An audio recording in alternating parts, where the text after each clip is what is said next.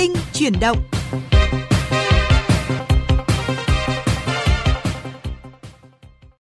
Thưa quý vị và các bạn, thủ đô London của nước Anh là một trong những thành phố có mức độ ô nhiễm tiếng ồn giao thông cao trên thế giới.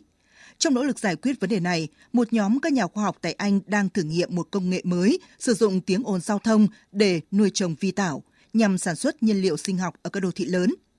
Dự án được kỳ vọng sẽ là một cuộc cách mạng trong việc giải quyết vấn đề ô nhiễm môi trường ở các đô thị lớn như London, biến tiếng ồn thành thứ thực sự hữu ích cho cuộc sống con người. Phần tiếp theo của chương trình hôm nay, chúng tôi thông tin nội dung này.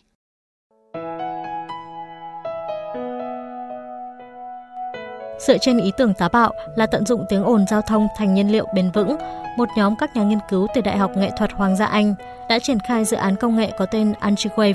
Dự án này sẽ chuyển đổi tiếng ồn từ các phương tiện giao thông thành các tần số phù hợp để thúc đẩy sự phát triển của một số loài vi tảo, từ đó tạo ra các chất sinh hóa bền vững, bao gồm cả nhiên liệu sinh học sử dụng cho động cơ xe. Cô Binji Zhang, nhà nghiên cứu dự án, chia sẻ. Dự án Algae Wave là thứ mà chúng tôi vô cùng tự hào. Nó như một dự án mang tính cách mạng, biến tiếng ồn thành thứ thực sự hữu ích để thúc đẩy sự phát triển của vi tảo.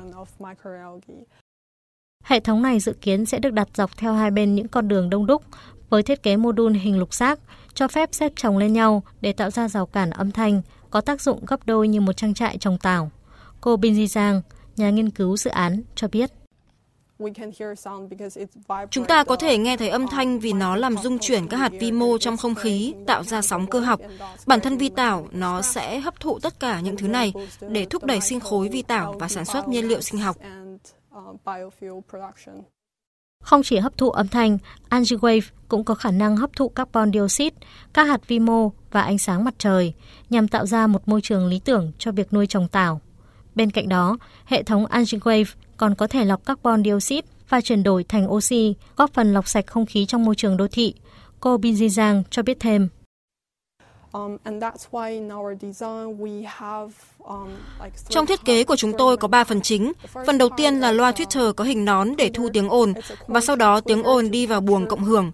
Mục đích của việc này thay đổi tần số thành 400 Hz và sử dụng dây kim loại để làm cho âm thanh to hơn và cuối cùng là đầu nối hình chữ T có màng để cho phép âm thanh đi vào trang trại tảo hình ống ở phía sau.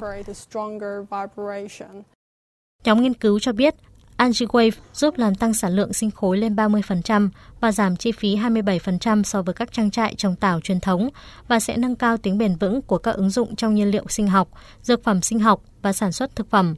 Các nhà nghiên cứu kỳ vọng AngiWave sẽ là một cuộc cách mạng trong việc giải quyết vấn đề ô nhiễm môi trường đô thị để biến tiếng ồn thành thứ thực sự hữu ích cho cuộc sống con người. Anh không phải là quốc gia duy nhất truyền hóa tảo để tạo ra năng lượng. Trước đó năm 2018, một công ty khởi nghiệp của Nhật Bản đã xây dựng một nhà máy sản xuất nhiên liệu sinh học từ tảo, dùng cho máy bay và xe buýt.